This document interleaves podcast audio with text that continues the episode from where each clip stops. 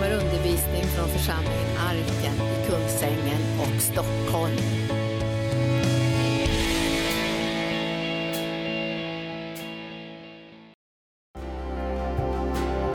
Åh, vi proklamerar de här orden direkt in i ditt hjärta Jesus. Jag lever för att älska dig. Jag lever för att tillbe dig. Jag lever för att tjäna dig. Jag vill att du ska leva ditt liv genom mig så jag kan bli ett Kristusbrev. Skrivet på ett hjärta. Presenterat för den här sargade världen som lever i otrygghet och ovisshet. Bara hos dig finns tryggheten, för du är vår klippa. Och jag tackar dig Gud för den här djupa tryggheten som vi har känt Herre att du har planterat i våra hjärtan under den här konferensen. Jesus helar och upprättar. Att den ska bevaras och beskyddas och befästas.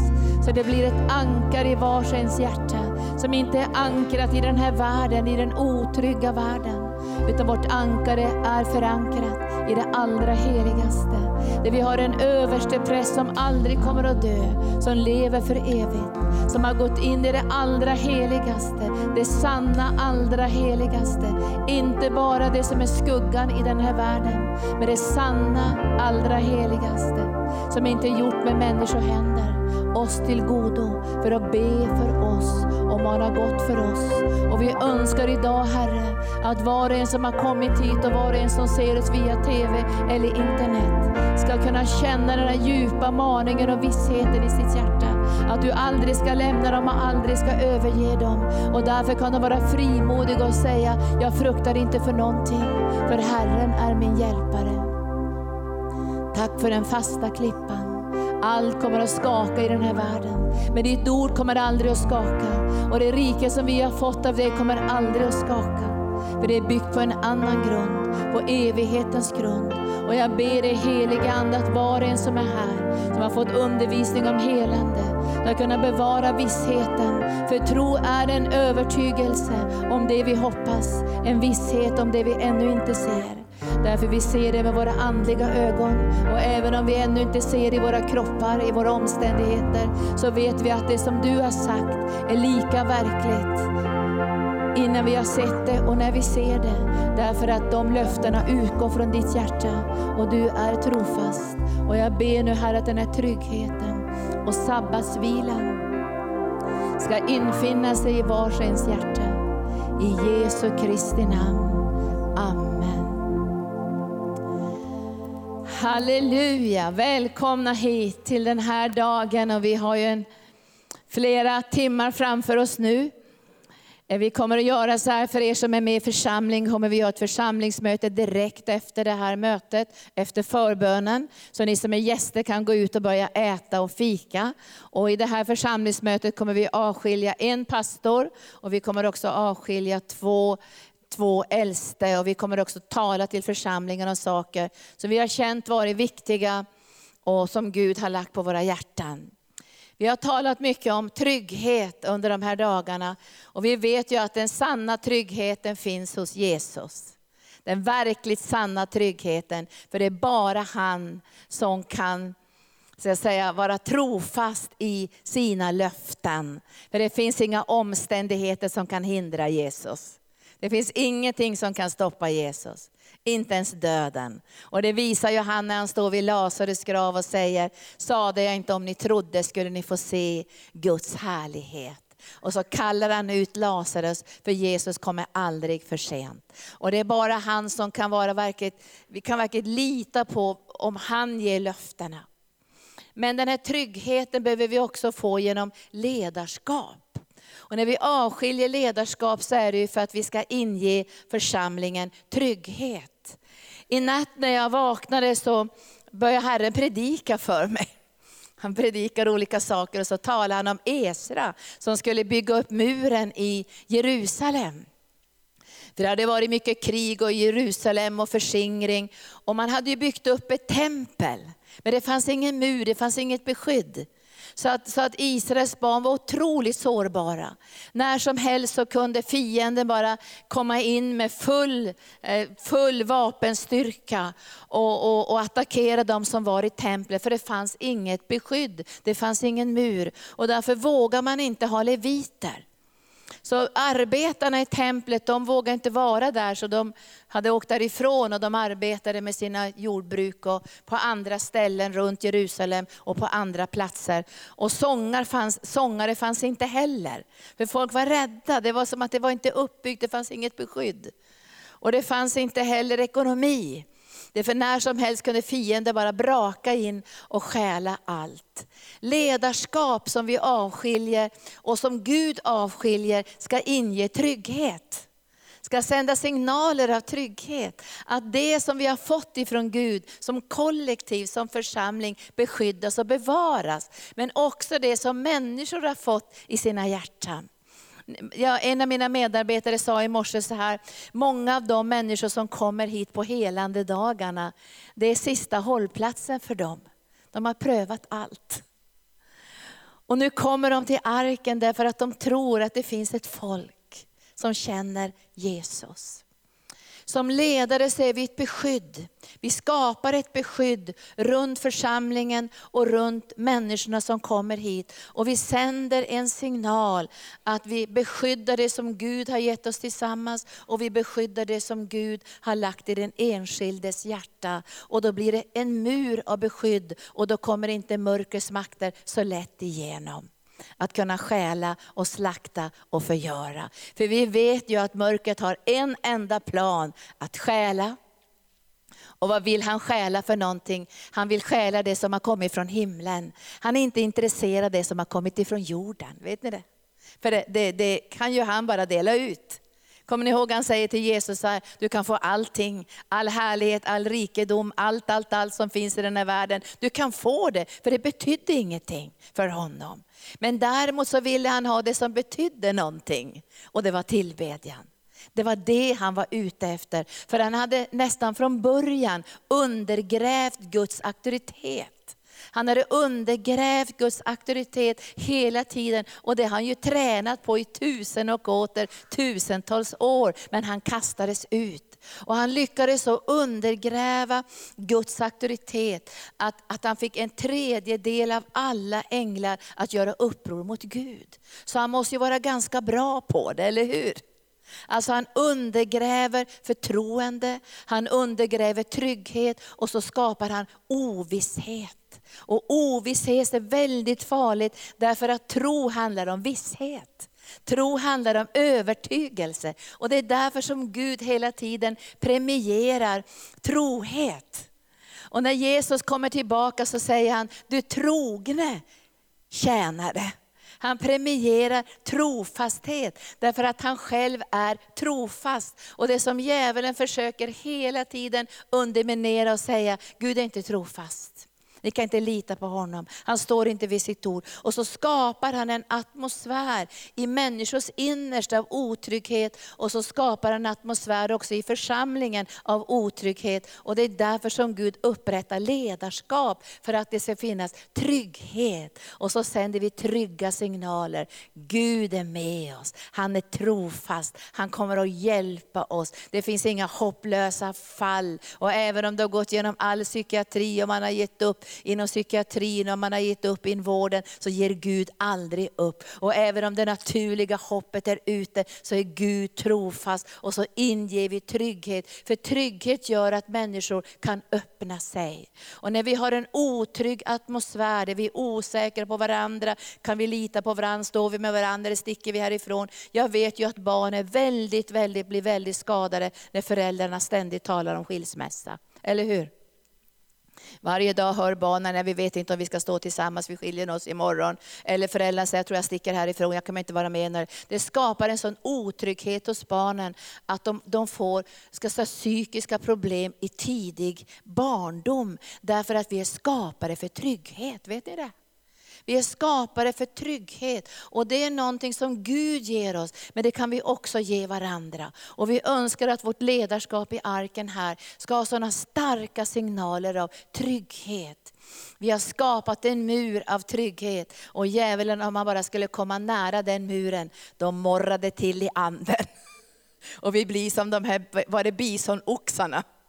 Som vänder hornen utåt. Så alla som är svaga, bräckliga, fortfarande väldigt ovisa på insidan kan finna ett skydd. Ett skydd i Guds helighet och Guds närvaro. Esra gav upp, men Nehemja gav inte upp. Han byggde den här muren runt Herrens härlighet i Jerusalem. Och alla fick se att det som skedde var ett verk av Herren. Idag ska vi fortsätta lite grann på det här temat trygghet och vad vi förankrar vår trygghet. Och vi har ju sagt många, många gånger, och vi säger det gång på gång på gång, att vår trygghet den förankras såklart hos Gud. Och vi behöver inte säga det här om vi inte har en fiende. Vi behöver inte påminna oss gång på gång på gång att Gud är trofast, fylld med kärlek och kommer aldrig att svika er. Om vi inte har en, fäng, en, en fiende som säger någonting annat. Och att vi förstår vad han är ute efter. Han är ute efter för att stjäla det som är gudagivet.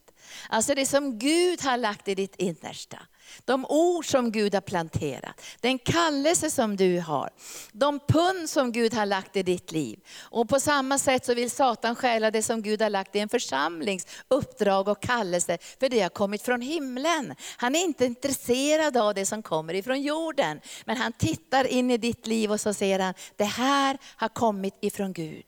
Och när det har kommit ifrån Gud så vet han att det kommer att övervinna världen. Allt som är fött av Gud kommer att övervinna världen. Och det är därför han är ute efter att stjäla det här. Och det står ju i Bibeln att när det såddes på, på marken, alltså det är ett ytligt andligt liv. Det finns ingen grund. Då, då kommer direkt de här demonerna som kallas i Bibeln för fåglar och stjäl säden. Men det är också många gånger så att det, det, det sås på en grundmark. Det finns för lite jord. Och därför behöver de som har för lite jord, för lite kunskap om, i Bibeln, för lite bibelkunskap, de behöver ett beskydd under tiden som jorden blir Alltså man får djupare jord. För det står att om jorden är för tunn och det finns för lite jord, så kan man vara jättefrimodig en kort stund. Men så kommer förföljelse för ordets skull och då vissnar det ner. Och så förlorar man det som Gud har lagt i den här marken.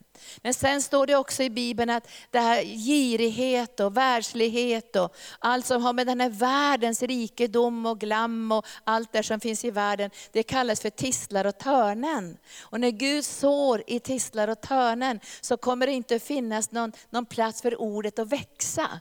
Och därför behöver man få bort de här tistlarna och törnarna för att ge utrymme för Guds ord att växa. Och det vet ju alla ni som har en liten trädgård hemma eller planterar saker, var det växer igen snabbt. Och man får vara där och, och rycka upp den här ogräsen för att ge plats till det som man har sått och som man upplever som det ädla. Och det här hjärtat måste vi själva hålla efter.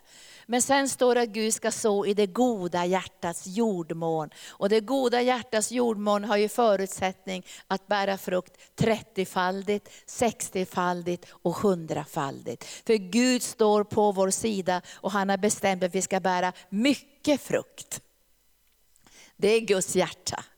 Och djävulen är ju jätterädd för mycket frukt.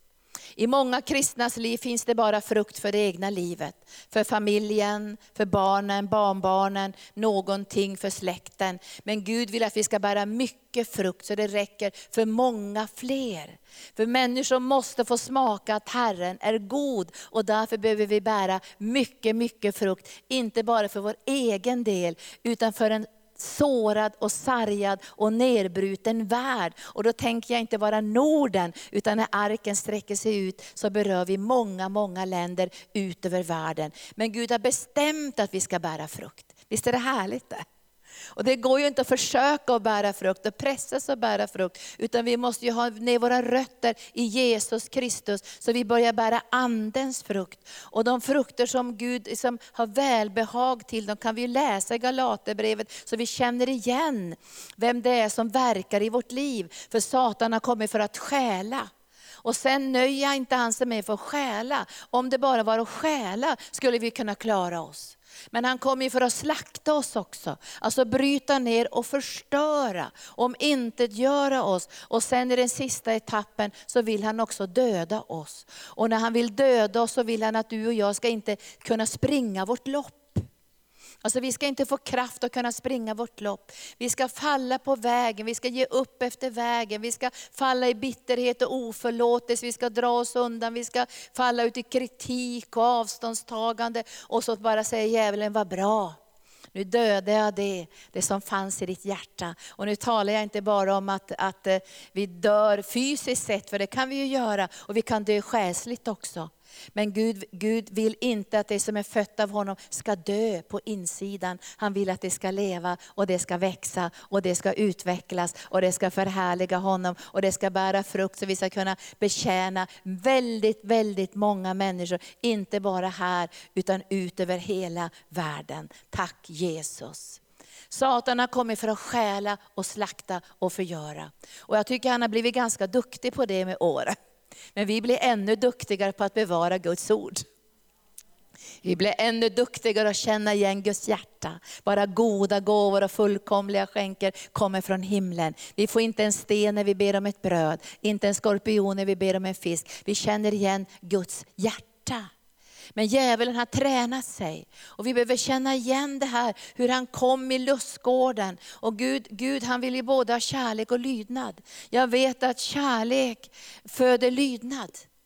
Jag vet ingen kärlek som inte har lydnad i sig. Det är för att kärleken har lydnad. Och när man ser barn som lyder blir det vackert. Jag möter så många föräldrar som har olydiga barn och det blir så mycket smärta. Och det är svårt för de föräldrarna att visa kärlek. Därför att det måste finnas en lydnadens gensvar ifrån den kärleken. Annars blir det svårt att älska. Och, och, och, när vi älskar Jesus så blir det också en lydnad. Och Gud sa till den första människan, du får äta varenda träd. Och det fanns nog tusentals träd, tror jag, i lustgården. Olika sorters träd. Kanske det var herdeträdet, beskyddträdet, vackra träd. Och så säger han, det här trädet ska ni inte äta av. Det är kunskapens träd på gott och ont. Men ni ska inte äta av det trädet, för jag vill att ni ska leva av livets träd. All kunskap, all visdom ska ni få via mig. Och ni ska inte behöva komma in i en sån situation att ni ska behöva i egen kraft behöva skilja på gott och ont. Utan ni ska leva i en kärleksrelation med mig. Så det där trädet, det ska ni inte äta av. Och så kommer ormen och undergräver. Och man måste känna igen den här undergrävande tonen. Och den kommer alltid skapa en ovisshet. Och det är väldigt farligt när vi har ovisshet när det gäller helande. Alltså det, så, det går ju att ha ovisshet när vi är friska. Då kan man tycka det är inte så noga då, för att då behöver man inte den här vissheten. Men när sjukdom knackar på, när attacker kommer, då vet du och jag vad, som vi, vad vi har på insidan, eller hur? Och därför önskar vi att vi ska ha visshet på insidan, att Herren är min läkare. Och när djävulen kom till de första människorna så började han undergräva direkt. Skulle Gud ha sagt? Skulle Gud verkligen ha sagt? Menar Gud vad han säger? Nej, han menar nog inte vad han säger. Ni måste ha missförstått det han säger. Han menar så här egentligen, att om ni äter av det här trädet, då kommer ni att bli lika Gud ännu mer lika Gud än ni är nu, för att ni är skapade till Guds avbild. Men ni kommer att bli ännu mer lika Gud. Tänk om de hade tänkt så här, kan man bli ännu mer lik Gud om man är upprorisk mot Gud? Kan man bli ännu mer lik Gud om man inte bryr sig om vad Gud säger? Alltså det var, men han lyckades på något sätt att förvända det. Och jag tror att han idag, han har faktiskt häxkraft, vet ni det? Jag brukar ofta läsa det där om Saul, när profeten säger, Saul säger han, olydnad är upprorssynd. Olydnad är trolldomssynd. Därför att när man kommer in i olydnad till Guds ord, då kan de här krafterna börja verka och man kommer in i en förvirring. Och man kommer in i en osäkerhet och man undrar, kan man lita på Gud? Alltså vi måste ställa frågan, kan vi lita på Gud?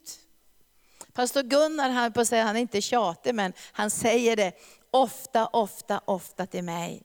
Vi måste lära känna Gud på djupet och sen måste vi lita på Gud. Vi måste lita på Gud. Vi måste lita på Gud och måste lyda Gud. Vi måste lita på Gud, vi måste lyda Gud. Vi måste känna Gud, vi måste veta vem man är. Vi måste veta vem man är. Vi måste lyda Gud, vi måste lita på Gud. Vi måste kunna lita på Gud. Vi måste kunna lita på Gud.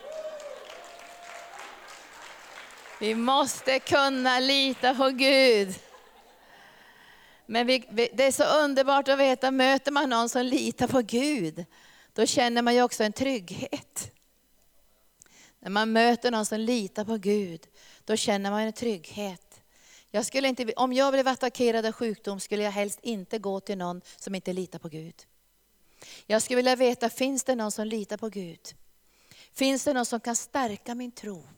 Finns det någon som kan hjälpa mig att lyfta blicken? Finns det någon som kan hjälpa mig att se bortom diagnosen, prognosen, namnet på sjukdomen? Finns det någon som kan lyfta mina händer när jag blir svag? Finns det någon som kommer att stå vid min sida och kämpa trons goda kamp? Och det är jätteviktigt för oss alla att vi vet att det finns någon som litar på Gud. Och därför behöver vi säga det till varandra. Många gånger när vi möter varandra, vi litar på Gud. Och vi, vi, vi, vi behöver inte säga att vi är jättestarka, jätteduktiga och, och vi har blivit stålmormor nu. Men vi litar på Gud. Och ju mer vi säger det kan vi säga, vi litar inte på oss själva. Jag vet att min kraft är ringa, men jag vet en annan sak också. Eller att jag har liten kraft, det vet jag. Men jag vet också att han som jag tjänar har stor kraft. Så jag lutar mig mot högerbenet, inte mot vänsterbenet.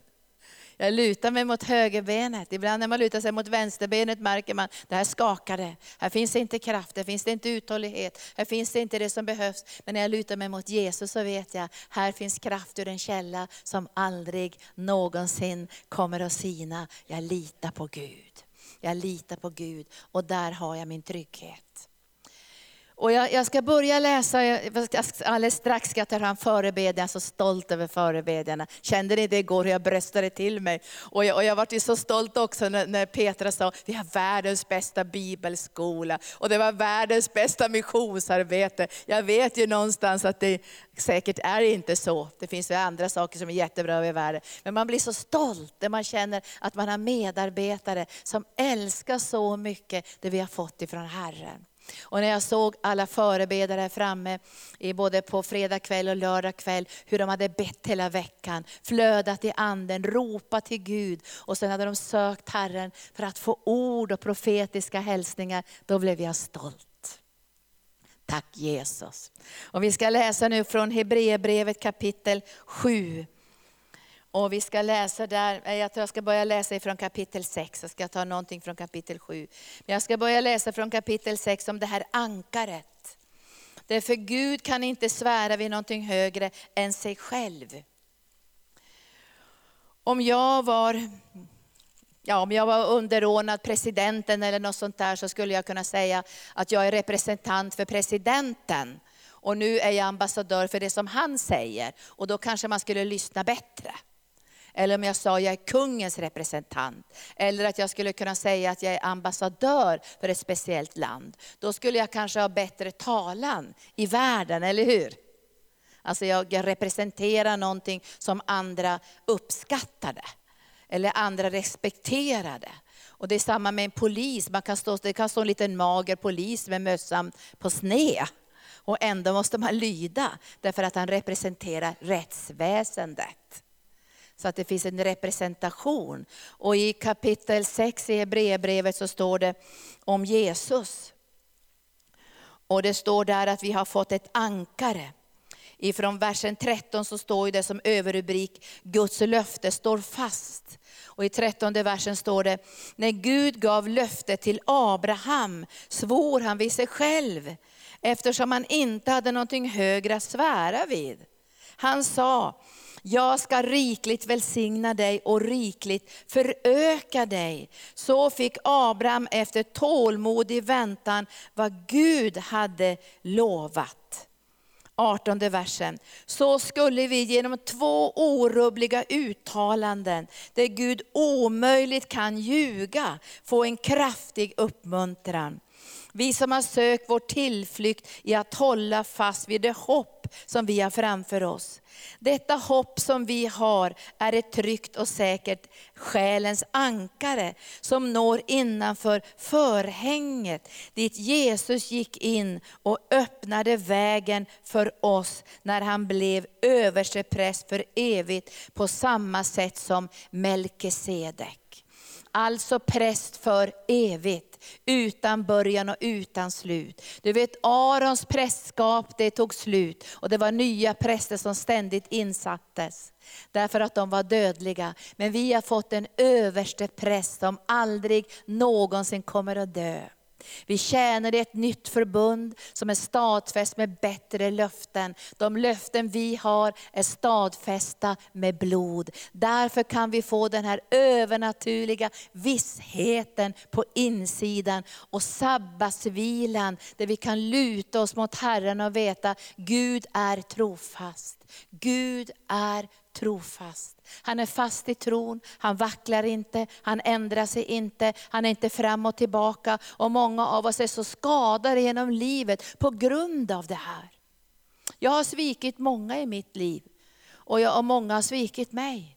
Och när det händer för många gånger det här i barndoms och ungdomsåren och i kärleksrelationerna, så händer det någonting i hjärtat. Och det är bara Gud som kan hela, så man blir hel på insidan. Så man blir någon som det går att lita på. För Bibeln säger, ja är ja och nej är nej. Och allt det andra är av ondo.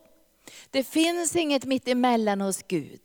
Det finns bara ja, eller så finns det nej. Och det är därför som Bibeln säger, stå emot Satan. Därför att om det är ett nej så står vi emot det. Finns det ett starkt nej, då står vi emot det. Och vi måste veta vad Gud har sagt nej till. Han har sagt nej till Satan och alla hans gärningar. För Jesus har kommit för att om intet göra djävulens gärningar, står det i Johannes brev.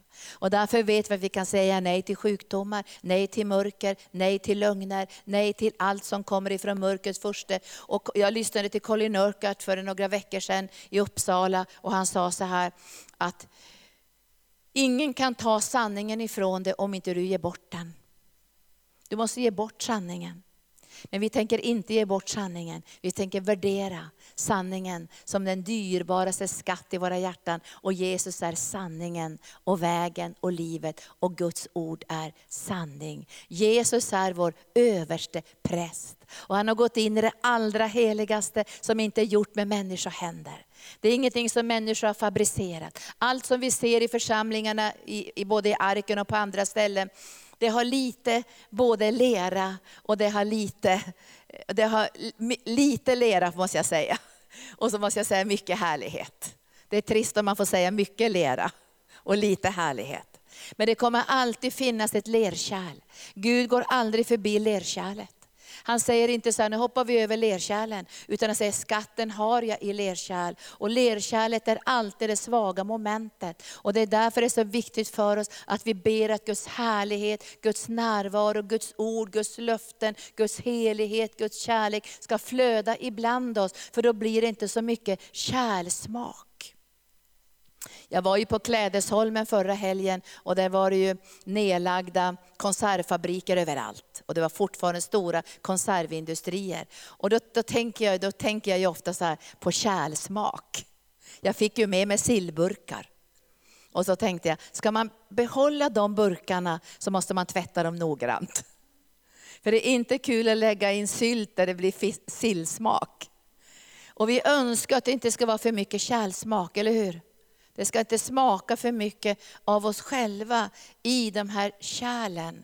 För skatten är i lerkärl. Och Gud har bestämt att skatten ska vara i lerkärl. Och församlingen är också ett jättestort lerkärl. Och vi skulle kunna slå på det lerkärlet och det skulle kunna gå sönder. Men Gud han vill att vi ska beskydda och bevara lerkärlet. Och en del lerkärl är väldigt vackra och dekorerade, andra lerkärl är ännu inte brända. När jag bodde i Afrika så hade vi dåliga lerkärl när vi skulle hämta vatten. För de var dåligt brända, så de släppte ifrån sig vatten. Och man sa, du får inte ta lerkärl som inte är brända ordentligt ordentligt, för de släpper ifrån sig vattnet. Och det är därför som Gud bränner, gång på gång på gång, så kommer den här ljuvliga, jobbiga jag säger ljuvliga, jobbiga luttringselden. Och jag vet när den kommer så vet jag att det här handlar om att jag ska kunna bära mer av Guds härlighet och mer av heligt vatten till en sargad och törstande värld. Jesus är vår överste präst.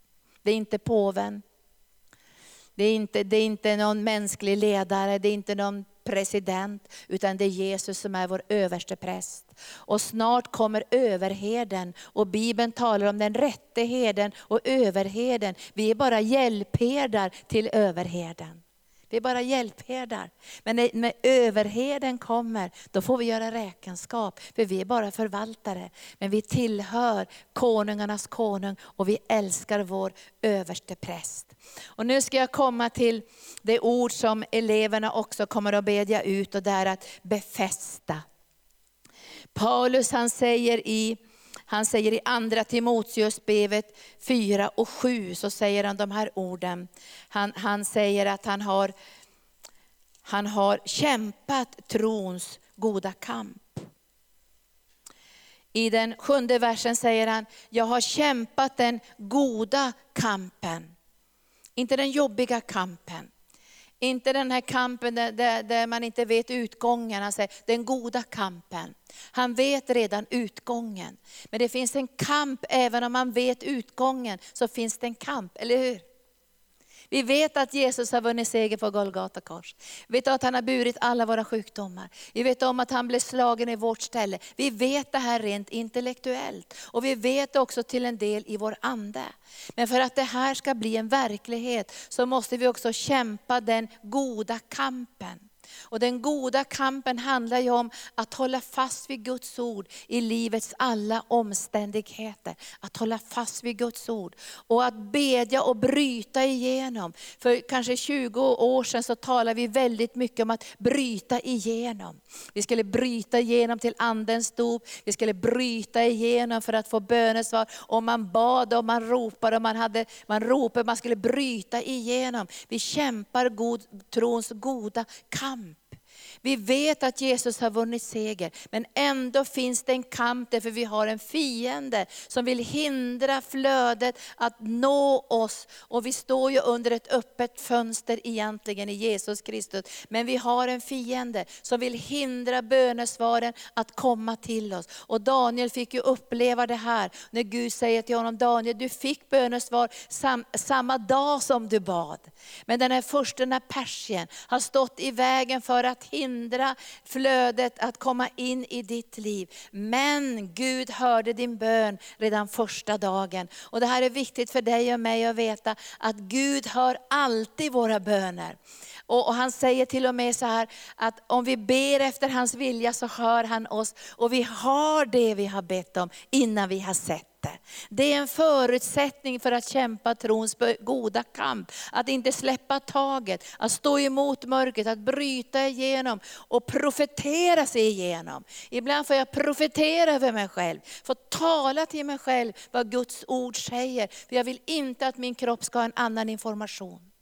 Även om jag ska känna mig trött en morgon så säger jag, den svage ska säga, jag är stark för min synd är förlåten. Och den sjuke ska säga, jag är frisk, för Jesus har burit mina sjukdomar. Och då förnekar inte jag att jag är trött eller att jag är attackerad eller något sånt där. Men jag vill bekänna mig till en annan sanning. Jag vill kämpa trons goda kamp. Och sen säger Paulus, jag har kämpat trons goda kamp, jag har fullbordat loppet.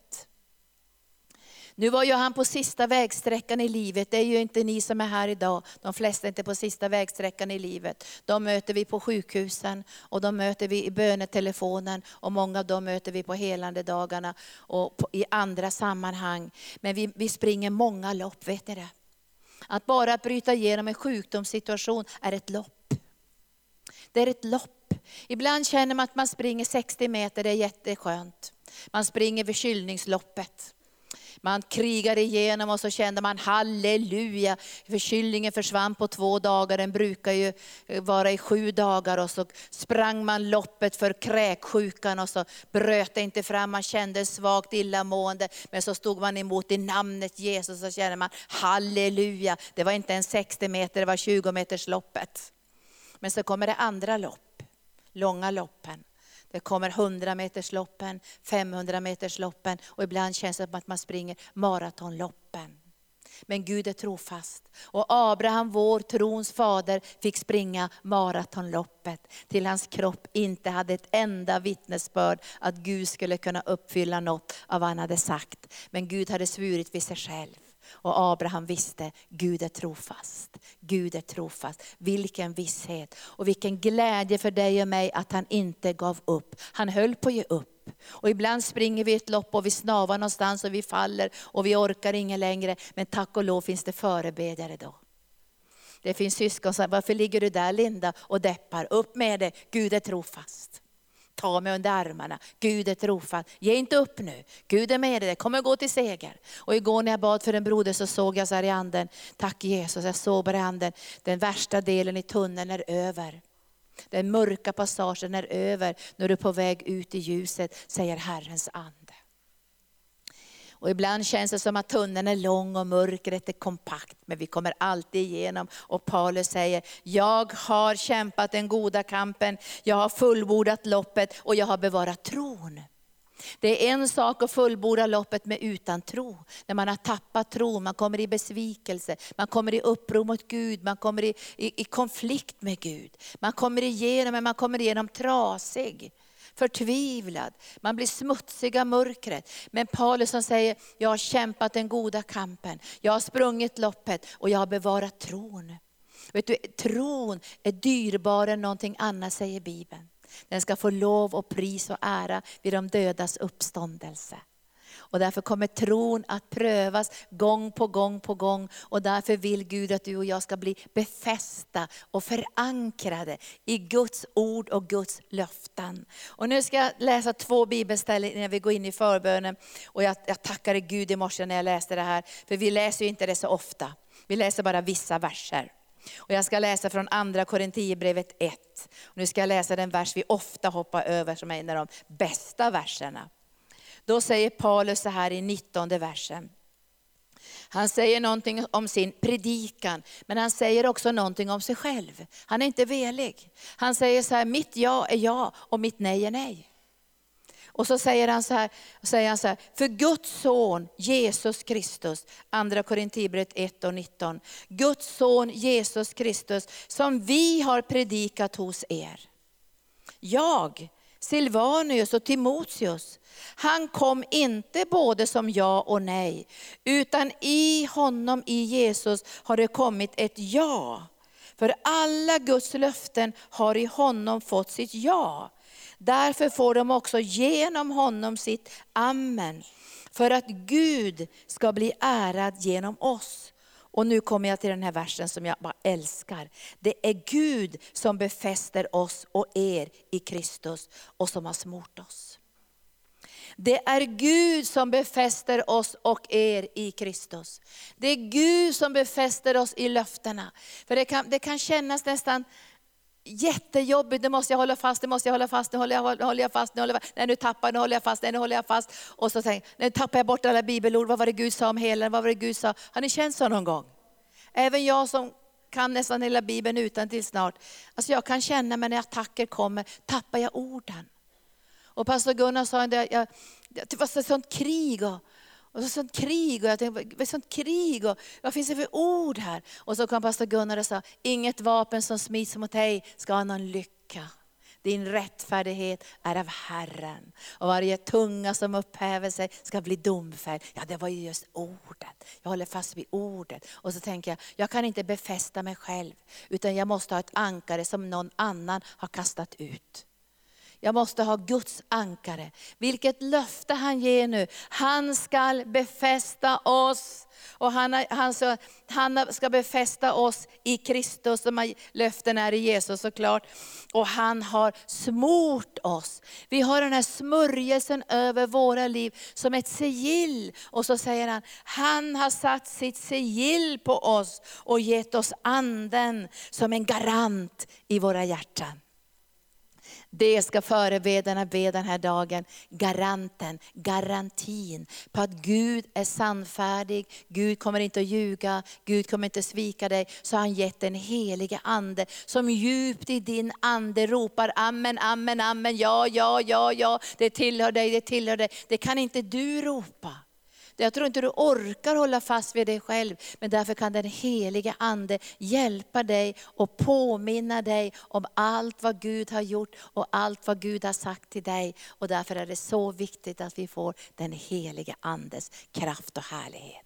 Idag ska vi öppna upp den här altarplatsen och vi, ni får, be, får själva bestämma vad ni vill ha förbön för. Men förebedjarna kommer att befästa genom den heliga Ande. Så att under du lämnar den här platsen, inte ska lämna i ovisshet, i otrygghet, i osäkerhet. Utan du ska vara viss i din ande. Det är Gud som befäster. Men vad ska vi göra då? Nu ska du få det, det sista bibelstället för idag. Och det står i andra det står ifrån Andra Timoteusbrevet 1 och 14. Andra Timoteusbrevet 1 och 14. Där Herren, där Herren talar om att vi också i vårt gensvar, ge vårt gensvar till Gud. Andra Timoteus 1 och 14. Då säger Herren så här.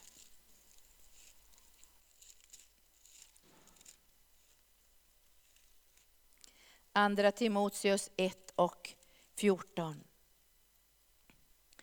Bevara det goda som anförtrotts dig genom den helige Ande som bor i oss. Bevara. När Gud befäster och smörjer och ger sigillet på din ande och på din panna, då, då behöver du ge ditt gensvar till Gud. Alltså du behöver varje dag ge ditt gensvar till Gud i en kärleksförklaring. Jag litar på dig Gud. Jag litar på vad du har sagt. Jag litar på dina löften. Jag håller dig för sannfärdig. Du ger ditt gensvar och genom det kommer du att kunna bevara i ditt innersta det som Gud har anförtrott dig. Och de här dagarna har han anförtrott dig hälsa. Han har anförtrott dig helande. Han har anförtrott dig läkedom. Och genom tron och ditt eget gensvar så bevarar du det här i ditt hjärta. Så Gud kan fortsätta att verka i det när den här konferensen är över. Ordet verkar mäktigt i mig. Kommer ni ihåg den sången? Ordet verkar mäktigt i mig. Ordet verkar mäktigt i mig. Oavsett omständigheter, vad jag känner eller ser. Ordet verkar mäktigt i mig. Och så här gjorde jag när jag kom in i, i, i, i tro på Guds löften. Då satte jag på musik så jag la mig och somnade till lovsångsmusik. Och så bad jag att min ande skulle gensvara till Guds ord och löften under nattens timmar. Och att när jag vaknade skulle min visshet och min övertygelse vara ännu djupare förankrad i Jesus Kristus än dagen innan. Gud är trofast. Gud är trofast. Nu förebedjare ska ni få komma fram. Tack Jesus. Och jag tackar dig nu Herre för ett ankare. Som inte är förankrat i andra människor, eller i sjukvården, eller i någon duktig psykiatriker, eller duktig, duktig psykolog. Vi tackar dig för människor, men vi vet ändå att de är lerkärl och de är bräckliga. Och vi vet också att många läkare har fått titta på de cancersjuka barnen och föräldrarna och säga, vi vet inte utgången längre. Vi vet inte om det här går att bota. Men vi har vårt ankare innanför förlåten, i det allra heligaste, inför Guds ansikte. Och därför vet vi att när Gud ger löftena så är han mäktig att hålla de här löftena. Och vi tänker inte låta djävulen skapa otrygghet och ovisshet. Att han ska undergräva Guds auktoritet och undergräva Guds trohet. Och vi vet att Lucifer hade fått stor auktoritet i himlen. Men genom att han var listig så lyckades han undergräva Guds auktoritet och fick Gud att framträda som någon som var ond och och elak och snål. Vi vet att från Gud kommer allt det goda, bara goda gåvor. Hans namn är överflödets Gud. Han vill inte hålla något tillbaka. Han vill ge oss allting i överflöd, i härlighet i Jesus Kristus. Och idag ska vi be att vi ska få den här styrkan på insidan. När vi ber för olika behov så ska vi också be att den här styrkan, befästelsen på insidan i syskonens hjärtan, att de ska ha anden som hjälper dem att behålla och bevara det som är gudagivet och heligt och underbart och helande är så dyrbart. Vi tackar dig Herre för att du hjälper oss att inte slarva bort vårt helande. Att vi är rädda om vårt helande så vi kan bära din härlighet i våra bräckliga lerkärl. Så din kraft kan förnya våra kroppar dag efter dag. Hålla tillbaka åldrande, hålla tillbaka svaghet, hålla tillbaka svaghet både i benen och hjärtat och njurarna och levern. Vi, vi vi lägger våra kroppar på altarplatsen idag och vi vet Herre att du är trofast och vi litar på dig Herre. Vi vill inte leva i otrygghet och osäkerhet, men du har lovat Herre att vår kropp ska få bo i trygghet. Och därför ger vi vår kropp till dig. Du har köpt vår hälsa med ditt dyra blod, men vi litar på dig Jesus. Vi vet om att vi lever i en oren värld full med miljöförstöring och sjukdomar och virusar och bakterier. Men vi lägger våra kroppar på altarplatsen och vi säger till dig idag, vi litar på dig Herre, för du har sagt att vi ska kasta bekymren på dig,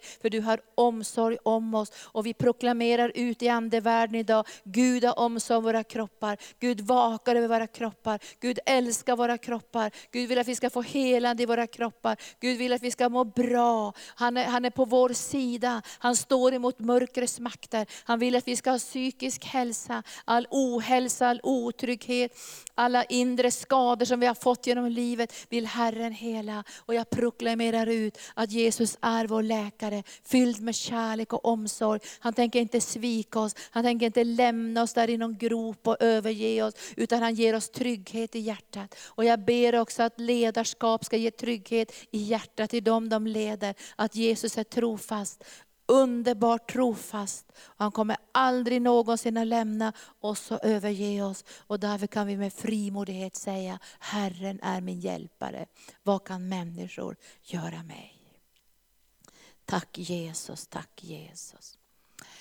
Nu ska vi be lovsångarna komma upp och ska vi fråga här, nu har ni förberett er, jag vet att ni har våndats under nattens timmar. För det finns så mycket gott från Gud och ni har känt så här, det finns mer, det finns mer, det finns mer. Kanske en del av er kände, och jag borde ha bett och det bryter igenom ännu mer. Åh, det borde ha flödat ännu mer. Och ni känner inom er, Gud har ännu mer på sitt hjärta. Och nu vill jag höra här, vad har Gud sagt?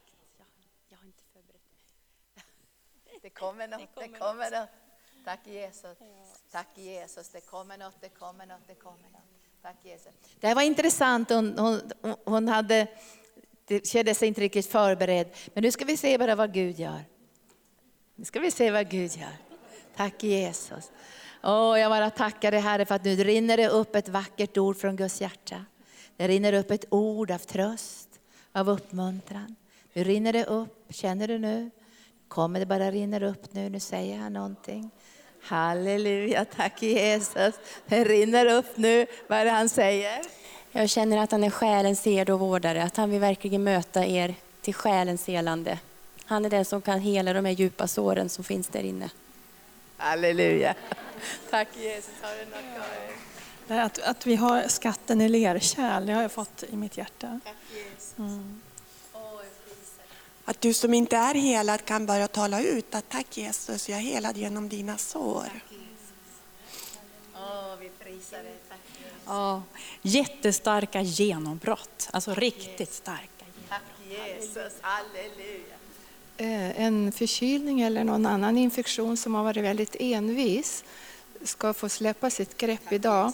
Och, mm, och Herren är din herde, dig skall intet fattas. Mm, Gud vill säga att han ljuger inte. Det som han har lovat, det håller han. Amen. Vi kan lita på hans ord. Tack Jesus. Ja, det är ju första advent idag. Idag kommer så många svenskar som går till kyrkan. Första advent, man tänder ett ljus. Jag tycker det är så underbart, jag står här på arken. Och jag har fått ett härligt ord. Jag har själv varit med och, och sett vad Gud kan göra. Då står det i psalm 46. Då står det så här. Kom och skåda Herrens verk, gärningar som väcker häpnad gör han på jorden. Och vi eh, i morse satt i bilen på väg hit till arken. Så var jag ledsen och besviken för jag hade somnat. Jag skulle ju be, jag skulle vara i stillhet. Jag skulle bara be, du vet, sådär. Man känner att man måste be lite extra när man är på de här mötena. Jag hann inte. Och så åkte vi med några vänner i bilen. Och Ada sitter säkert här. Och hon hade fruktansvärt verk. Jag tänkte, ah, arg och sur hon ser ut. Men hon hade sån fruktansvärt verk. Så det, hon, ja, hela hon såg bedrövad ut i ansiktet och hon hade knäartros. Och då sa jag, du får gå fram i kyrkan och be om förbön. Så tänkte jag så här, för jag, inte, jag måste stilla mig. Men jag tänkte, vad skulle Jesus ha gjort? Han skulle ju lagt handen där och Linda Berglund skulle ju ha gjort likadant. Hon hade lagt handen och bett. Så jag tänkte, jag lägger handen och så ber jag. Och vet ni, det skedde ett mirakel. För när hon kom till kyrkan så sa hon, verken är borta. Den är helt borta. Och så hade jag bett, helige ande låt det komma värme så hon vet att det är du Gud. Och, det, och hon sa, det är värme i hela kroppen. Halleluja, tack Jesus. Halleluja, visst är det härlig erfarenhet här. Det här handlar inte alla gånger om hur mycket vi har klarat att förbereda oss och man kan känna väldigt så här, varför somnar jag? Men Gud sover aldrig. Tack Jesus, det är väldigt bra det. Det är verkligen en god erfarenhet det där också att man ibland tror att man liksom lägger till. Det är viktigt att be men det är skönt också att veta, nu kom jag, jag bara la handen och så var Herren där. Tack Jesus. Ja, jag, i morse jag var liksom, jag skulle koka kaffe och så kom det Guds kraft över mig. Jag fick ett ord liksom från, ja, heligande tog det här, Jesaja 51. Och jag har den här, eh, våran eh, bibelskola, bibel, den här eh, svenska bibeln. Eh, 51 och 14. Snart blir fången fri, han ska inte dö och läggas i graven. Han ska inte lida brist på bröd. Och sen sa heligandet, läs den på finska också. Ja, läs den på finska. Ja, och det är lite, det är lite annorlunda, lite, men eh, pian päästetään kumaraan koukistunut vanki, va, koukistunut vapaaksi kahdestaan, ei hän kuole, ei kuoppaan jää, eikä häneltä leipä puutu. Och, eh, du ska inte vara sjukdomens diagnoses fånge. Jesus Kristus är din helare och befriare. Han sätter dig fri från sjukdomens bojor. Ska, du ska inte lida brist på Guds ord. Tack Jesus, halleluja. Ja. Hans trofasthet är sköld och skärm här på jorden. Det beskyddar dig, hans namn. Sköld. Jesus kallar dig närmare sig. Att du ska våga komma och ta emot. Idag är frälsningens dag, idag är miraklernas dag och Gud vill göra mirakler i ditt liv idag. Och Herren kallar dig ut i frihet. Tack Jesus. Herren vill ge mer frihet, mer glädje. Halleluja. I frid kan jag lägga mig ner och sova, för du, Herre, låter mig bo i trygghet. Ja, Herren han säger att det finns ingen fördömelse för den som är i Jesus Kristus. Och eh, han har kommit för att sätta dig fri och han har kommit för att du ska vara fokuserad på honom och inte på människor runt omkring dig. Som den här kvinnan som rörde vid hörntofsen, hon som var så fördömd och hade gått med blödningar så länge. Hon bara fokuserade på Jesus. Hon bara tänkte om jag bara får röra vid honom så blir jag botad. Och eh, den andra kvinnan också som det står att hon kom till Simon den spetälskes hus. Hon visste att Jesus var där. Hon hade hört om honom, att han är full av nåd och barmhärtighet. Jag måste få möta honom. Jag måste få lära känna honom. Så hon gick till det här huset, fast det var kanske ett, de fördömde henne. Men hon bara gick, hon bara gick fram och han mötte henne. Och på samma vis som vill Jesus möta dig idag, för han är din själs herde och vårdare. Halleluja, underbara ord. Den sonen ger fri är verkligen fri, så ta emot din frihet idag. Jag tror att Jesus vill befria från ångest idag. Tack Jesus. Han vill lyfta bort alla inträngda eller nedtungna känslor idag, Herre. Han vill hela er på djupet. Och han säger, se, lämna det gamla, nytt har kommit. Och han vill sprida glädjens ljus och kärlek. Välkommen hem. Tack Jesus. Halleluja. Han är bara så trofast. Det finns ingen gräns. Du som har känt dig jagad av mörkret och du har jagat mörkret. Du känner att det är bara mörkt ikring dig. Idag vänder vi och släpper in Jesus för det är han som, för då försvinner mörkret när Jesus kommer. För mörkret kan inte vara kvar där Jesus är. Det är ledning. Nåd och förlåtelse gör och underverk. Mm. Du som bär på tunga bördor, Herren vill befria dig idag från de tunga bördorna och han vill ge dig trygghet och ljus och befästa dig i ett nytt liv. I Jesu namn. Komma med liv, hälsa och läkedom. Liv och hälsa och läkedom. Nu ska vi be lovsångarna flöda. Och sen bara sträcker vi ut våra händer och sen öppnar vi altarplatsen och vi kommer att be till kanske klockan ett och sen kan ni som är gäster bara få gå ut. Och vi kommer att fortsätta att be under dagen och eh, så kommer vi andra att stanna kvar på församlingsmötet. Men vi vill öppna altarplatsen. Vi har hört vad Herren har sagt genom de här förebedjarna. Ni kan bara gå fram, de ber två och två. Säg vad ni heter, säg vilket behov ni har och de kommer att samarbeta med den heliga Ande och mirakler kommer att ske.